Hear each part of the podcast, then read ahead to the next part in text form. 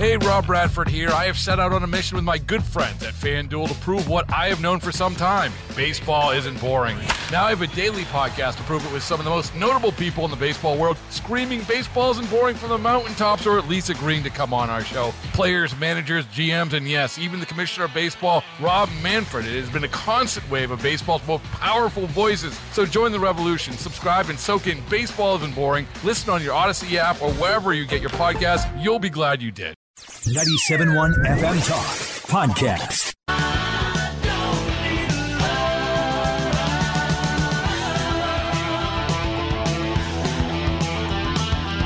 Welcome back to the Mark Cox Morning Show. We are coming to you live from Jefferson City this morning in the beautiful Capitol Rotunda, and we are covering the opening of the legislative session, trying to get a maybe a little bit of a advanced look at some of the big issues that our senators and House members are going to be debating uh, this session. Right now, we're fortunate to have Lieutenant Governor of the state of Missouri, Mike Kehoe, at the table with us. Sir, how are you? Good morning. I'm doing great. Welcome to Jefferson City. Well, thank you. The place looks beautiful. Yeah, this is a beautiful building, and uh, we are fortunate as citizens of the state to have such a building. It's one of the most beautiful, if not the most beautiful, capital in the United States. Yeah, you served over here for how long?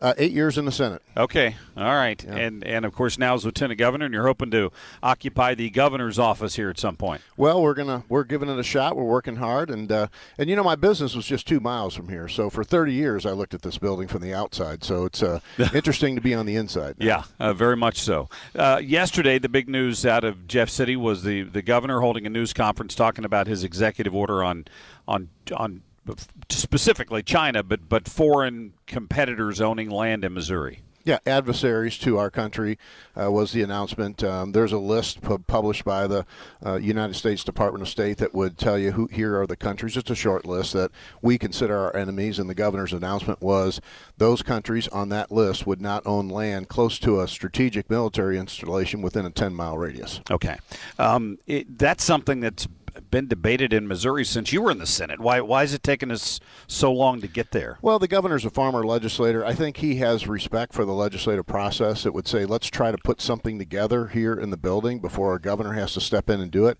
Um, you know, China's threats towards our country have gotten worse and worse in the last several years, and uh, because the legislature hasn't acted so far, he did what he had within his executive powers. But he has said this is a first step. If the legislature this year can make things that are a little bit better. For instance, real property. Let's not balance the problem of this issue on the backs of Missouri's farmers and farm families.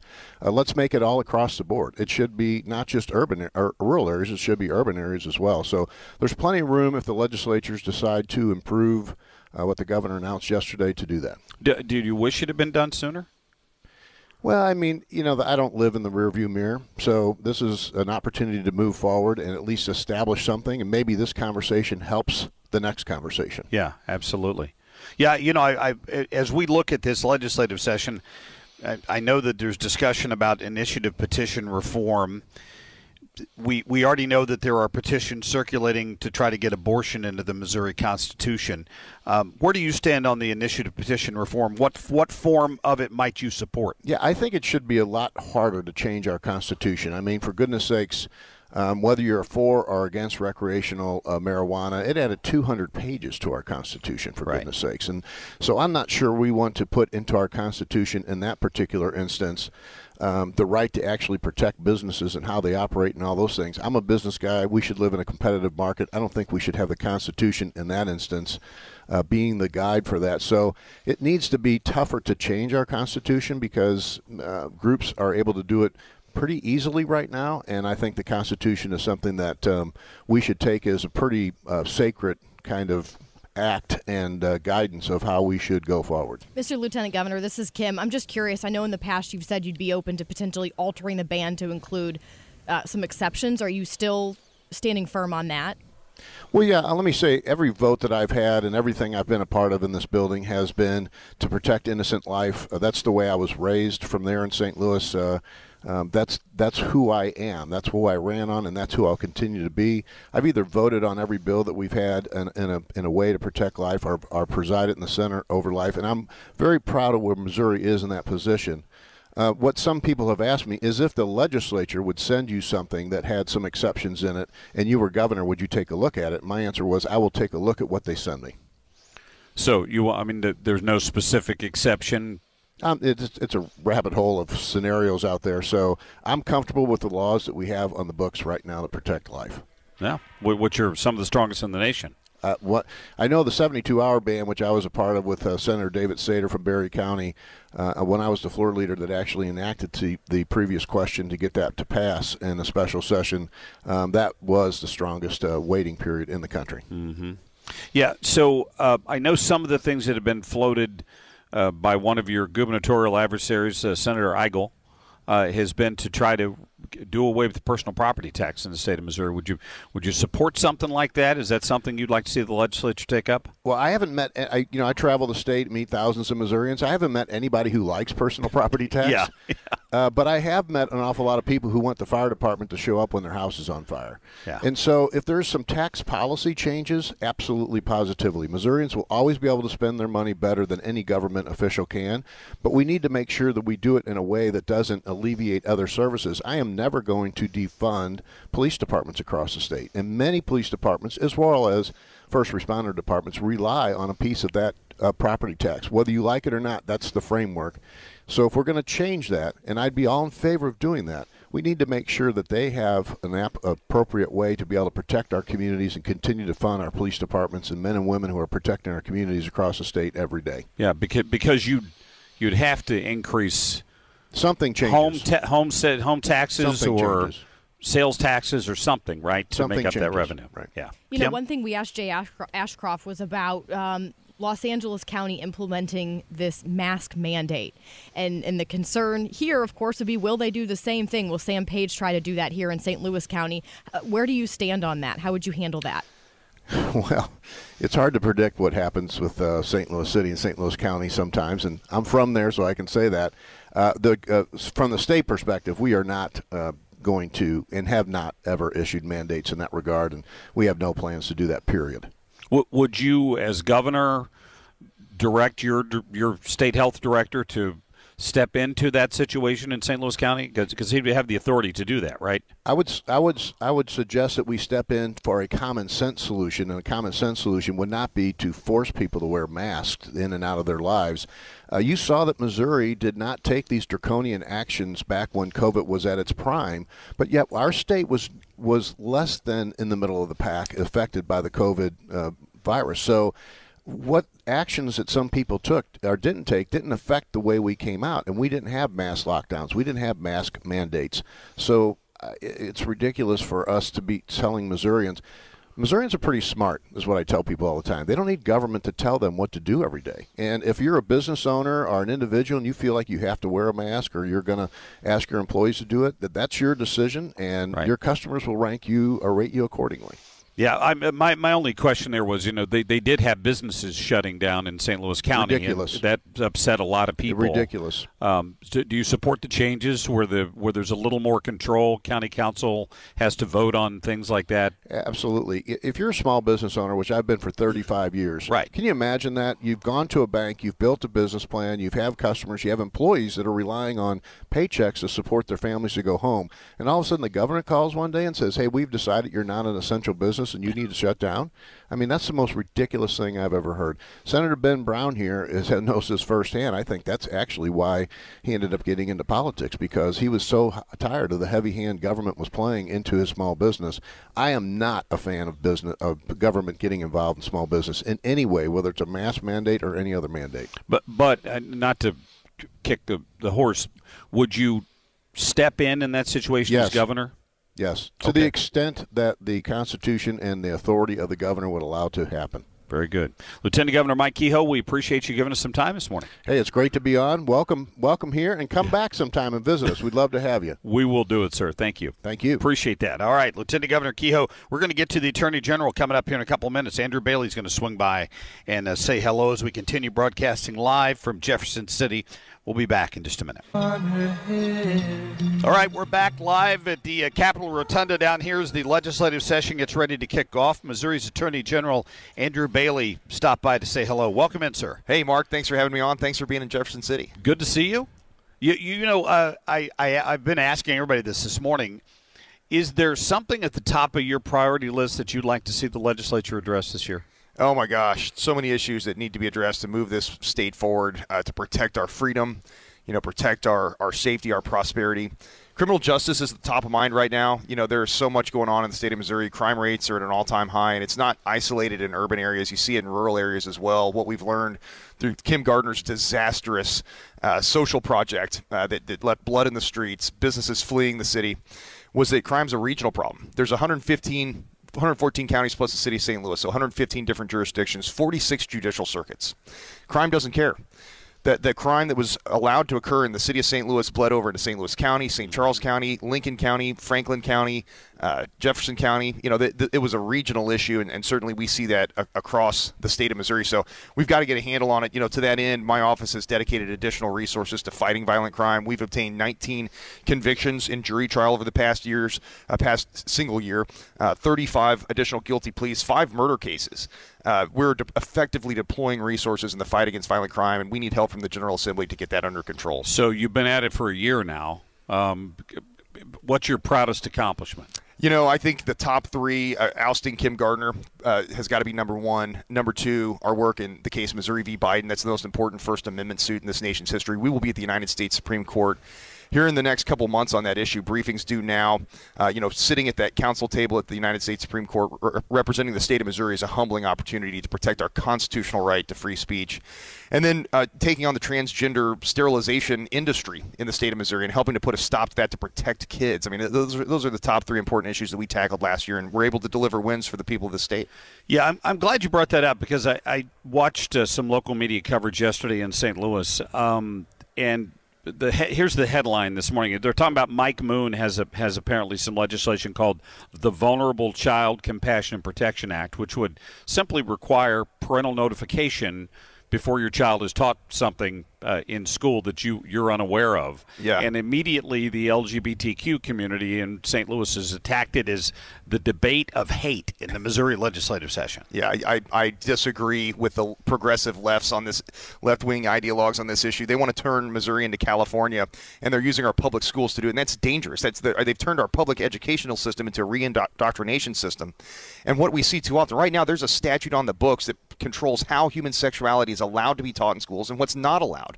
And there's a parental opt-in or opt-out process. But the schools are getting around this by saying, well, this is just diversity education. It's not curriculum on, on human sexuality. Or they'll take kids to drag shows and say, well, look, it's, it's not a sexual uh, event to go to a drag show. That's a lie. You know, the, the, this is the show me state. We know better than that. And and so they're just calling calling it something else and getting around the, the curriculum requirements. So I think the, the Senator Moon is absolutely right to push legislation to shore up and fill in the gaps on that. And Attorney General's office stands ready to help enforce those provisions. Yeah. Well, uh, wh- where do things stand with uh, the transgender center at WashU? Well, the investigation's ongoing. You know, we had uh, obtained certain documents from them as part of our investigation. We pushed forward and, and uh, were able to assist the General Assembly in passing Senate Bill 49, Senator Moon's uh, legislation that put a stop to child sterilization in the state of Missouri. And we successfully defended that measure in court against the ACLU's legal attack. We're the first state in the nation to successfully defend that kind of measure at the trial court level. Really proud of the work that my team did, uh, that litigation team did, defending that statute and protecting the children of the state of Missouri.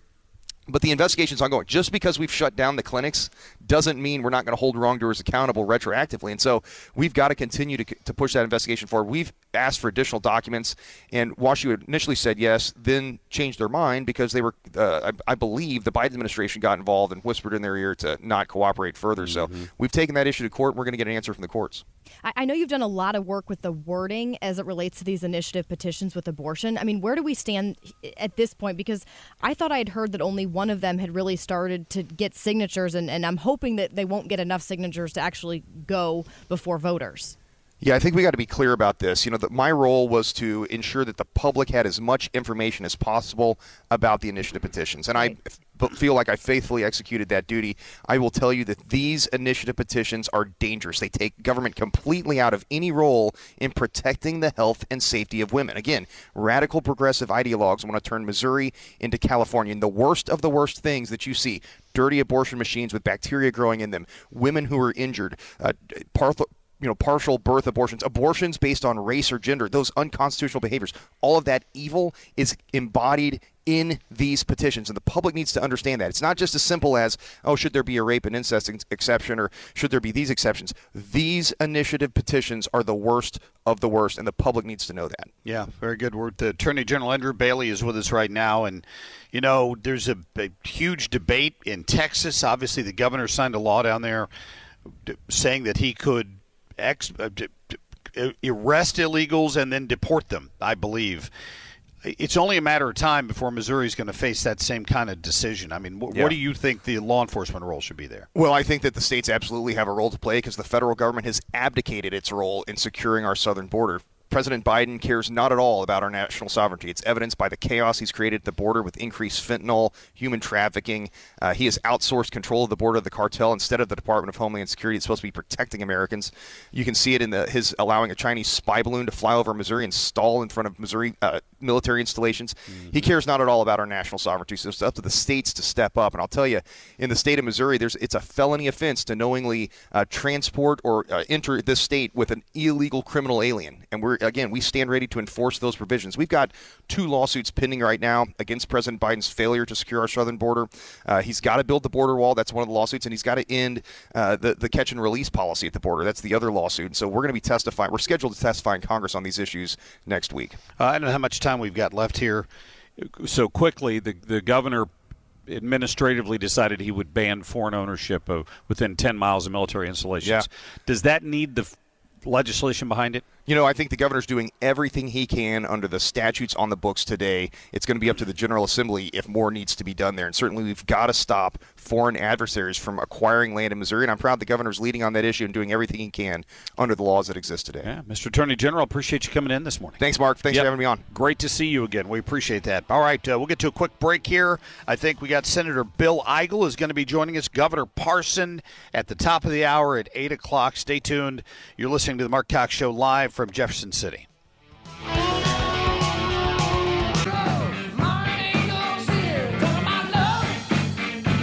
All right, welcome back. Uh, we are live this morning down in Jeff City, the beautiful Capitol Rotunda. If you're watching us on Twitter there or the Facebook feed, you will see Missouri Senator Bill Eigel, also a candidate for governor, sitting here with us. Good morning to you. Good morning, Mark. Happy New Year. Thanks for having me. Absolutely. Uh, you made a little bit of headline yesterday with your reaction to The governor's administrative effort on on foreign ownership of land in Missouri. You're pretty critical of them, but but you support the idea, right? Yeah, uh, absolutely. And, and yes, I am critical of Mike Parson and Mike Kehoe on this issue because it was those two guys that in 2013 voted to allow China and other foreign entities to start buying our farmland in the first place. In fact, they because of the vote that they took in 2013, up to a quarter million acres of Missouri farmland can now be purchased by any foreign country, including China in the first place. And I, I've also been very frustrated as over the past couple years when we've been trying to fix this issue by closing that loophole, uh, they haven't done anything. You know, I called for a special session of the legislature over the summer when session ended and the legislature hadn't done anything, hadn't gotten anything done. Mike Parson ignored it. Mike Kehoe said nothing. So I would just want to welcome them to the conversation about protecting Missouri farmland from foreign ownership in the first place. What what, sp- what spurred that? I'm trying to remember. Was it the Chinese spy balloon flying over Missouri? I mean, I I, I remember that uh, back in the summer when you tried to get him to do the the, the uh, special session. What? Why hasn't the legislature dealt with this? It seems like a no-brainer. Th- this is it's not only a known bra- no-brainer, but we actually passed a bill out of the Senate last year that would have prohibited the foreign ownership of any far- piece of any even a single acre of farmland in this state. But it got caught up in politics. I mean, we had the Secretary of State coming out saying dishonest things about the effects of the bill. Uh, we had the the governor and the lieutenant governor not saying a word on this issue. And what's changed? Why we waited till right now? because right now is campaign season. And right now, it's politically expedient for Mike Parson to make an in kind donation to the Mike Kehoe campaign by saying, hey, we're going to do something with an executive order on this issue. But here's the secret, and this is why I was critical of Mike Parson yesterday. That executive order that Mike Parson put out yesterday does nothing. In fact, under the executive order, it does so little that under his executive order, uh, which was supposed to target foreign adversaries, by the way, Osama bin Laden could come and buy a quarter million acres of Missouri farmland under the executive order that was issued yesterday. The leaders of Hamas and every major terrorist organization on the planet could come into Missouri and start buying up our farmland. That's how little that EO actually did. I am the only candidate for governor that wants to do two things. One, I want to make it illegal for any foreign country, not just China, but any foreign country from buying our land because I'm the only gubernatorial candidate that thinks that Missouri ought to be owned by Missourians and, if not that, at least Americans. And two, I want to get the land back that we've lost. You know, we've lost hundreds of thousands of acres to China, to other countries.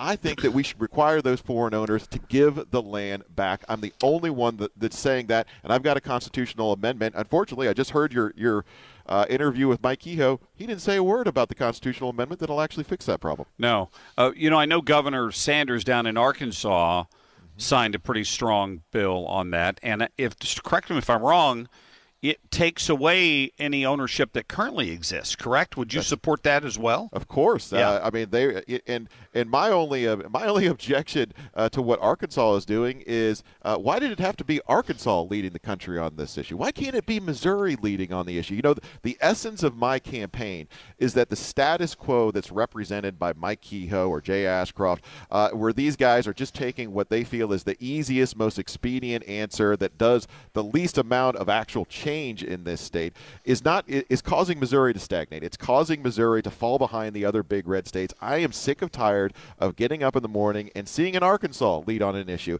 of seeing a Texas lead on cutting taxes, on seeing a, a Florida lead on uh, COVID defense.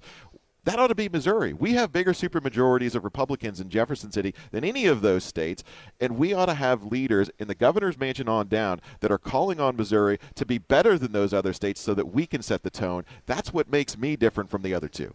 You know, I know Representative Chris Dinkins was pushing for Governor Parson to to ban Palestinian refugees from coming here, and he, he really wouldn't wouldn't do that. How would you have handled that situation differently, or how would you handle that if that comes about in the future? Yeah, great question, Kim. What a lesson in leadership it was for Mike Parson to hear him say that, well, you know, I, there's nothing I can do. I can't do anything about that. Well, here's the reality. Uh, uh, the, the cost of the 51,000 illegal immigrants that are estimated to be in the state of Missouri right now is costing taxpayers about $2.3 billion. It's also leading to increases in crime in St. Louis City and Kansas City and our urban areas that are leading the decline and the stagnation in the state of Missouri. That $2.3 billion in costs, just to put that in perspective, the value of every one of the personal property tax bills that all of us have paid in the past month is about $1.7 billion. So we could very clearly state that would you rather have illegal immigration in this state or would you rather get rid of personal property tax in this state? So uh, if I were the governor, I could tell you here's what I would do. One, I'd start tripling the highway patrols on the highways leading into and out of St. Louis and Kansas City. And we'd start arresting not just folks that are coming into this state illegally, but we would start arresting folks that were part of the human trafficking trade. We would start arresting folks that were part of uh, the fentanyl trade, and we would start holding. Believe, get this, guys, we'd start holding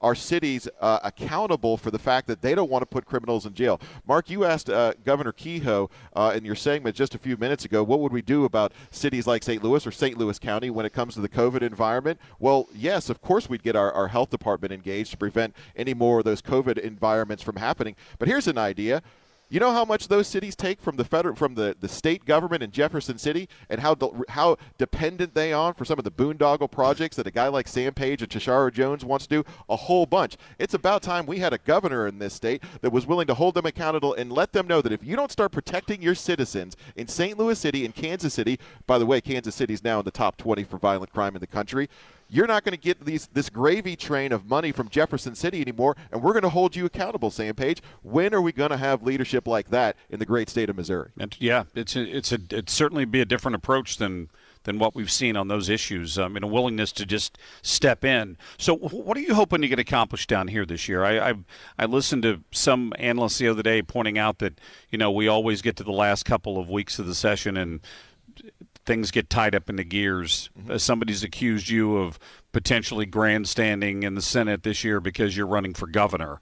Um, how, how do you respond to those allegations? Well, the things I'm going to fight for this year are the same things I've been fighting for for the past seven years. And Mark, you know this. You've been following me as long as I've been in office. Right. Here's the reality. I've never been in. Po- I've never been popular in Jefferson City because I don't assimilate and do what the folks here in Jefferson City tell me to do. I'm fighting for the things that the people of this state actually want. You know what? If I had to pick one thing that I wanted to get accomplished this year, I'd get rid of personal property tax. I mean, you asked Mike Kehoe that question as well uh, just a few minutes ago, and I, nobody, if if if you're if anybody is serious about cutting the tax burden, anybody, then the first thing they ought to say when they're asked a question like that is acknowledging the fact that government at all levels has too much of our cash, that the tax burden in this state is higher than it's ever been, that people are struggling to stay in their homes and afford their cars because of a personal property tax that most other states have gotten rid of. Mike Kehoe couldn't even say that because he doesn't actually believe in cutting taxes. In fact, everything that he's been doing has been raising taxes, raising your gas tax, raising fees, increasing government.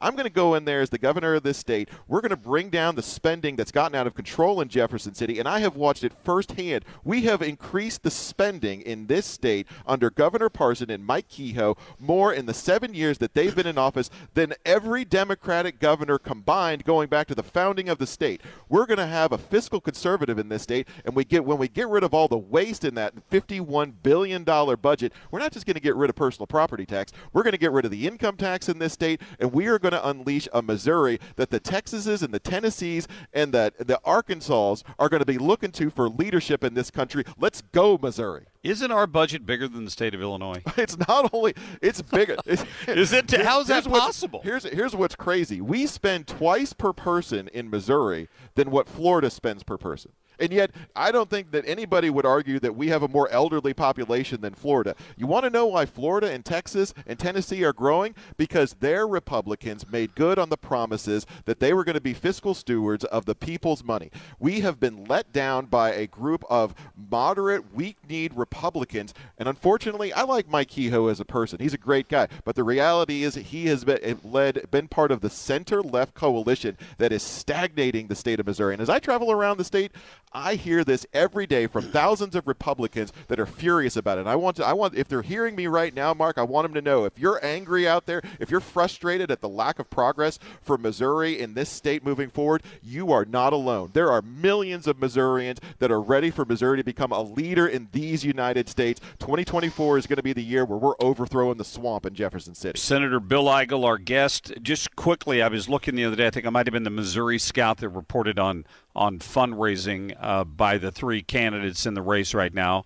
You had a good quarter. Yeah, we, we're going to report get you know we're going to report over two and a half million dollars raised for 2023. Nobody thought we could raise that much money. We have had uh, more than hundred thousand individuals uh, put in dollars to my campaign to help me get my message out. My average donation, Mark, is twenty three dollars. Now I'm not getting the super large checks like a guy like Mike Kehoe, who's owned by the special interests in Jefferson City. By the way, his average donation is over seven thousand dollars per donation. That's the kind of support he's getting from very few people. But the actual po- folks that are going to go to the polls in August that are looking to cut personal property tax, that are looking to defend our farmland, that are looking to do all the things that Republicans only seem to talk about in campaign season, they're coming to my side. That's why we're moving up in the polls. That's why we're raising millions of dollars.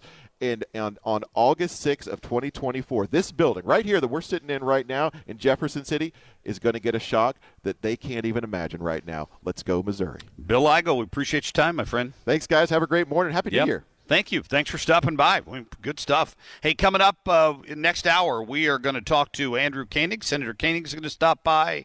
Uh, Dean Plocher, the House Speaker. Uh, Senator Mary Elizabeth Coleman is going to phone in here. We were going to get her in person, but I think she's hit traffic somewhere on her way in this morning. Bill made it, though, didn't you? You drove in today, didn't you? I did. Yeah, I Uh, thought it, so. was, it was great. Yeah, I thought so. All right, quick break. We're going to be back in just a minute. Hey, Rob Bradford here. I have set out on a mission with my good friends at FanDuel to prove what I have known for some time baseball isn't boring. Now I have a daily podcast to prove it with some of the most notable people in the baseball world screaming baseball isn't boring from the mountaintops or at least agreeing to come on our show. Players, managers, GMs, and yes, even the commissioner of baseball, Rob Manfred. It has been a constant wave of baseball's most powerful voices. So join the revolution. Subscribe and soak in Baseball Isn't Boring. Listen on your Odyssey app or wherever you get your podcast. You'll be glad you did. All right, live down in Jeff City this morning, and uh, Carl still scheduled all the music. You told me Stephen Stills is almost 80 years old. Yes, it's his Wow. birthday, and it's also John Paul Jones of Led Zeppelin's birthday. So Okay. that's why you've been hearing a lot of Zeppelin today. I got you. I got you. Kim, did you know who Stephen Stills was? Nope. I know Led Nope. Zeppelin. yeah, she knew Led Zeppelin. That's good. Okay. Crosby, Stills, Crosby, Nash, Stills, and Young. Nash and Young. no. No, no, yeah, nothing. Nope. Did you know the song we just played? Uh, not. off- not I mean, just a little bit that we played. No. Okay, that's all right. I went and saw Crosby, Stills, and Nash at uh, Enterprise. Might have been Stifel back then. I, I it, it was a long time ago, and we were up in a suite in the back of the place, and it was all gray hair because obviously they're all really old.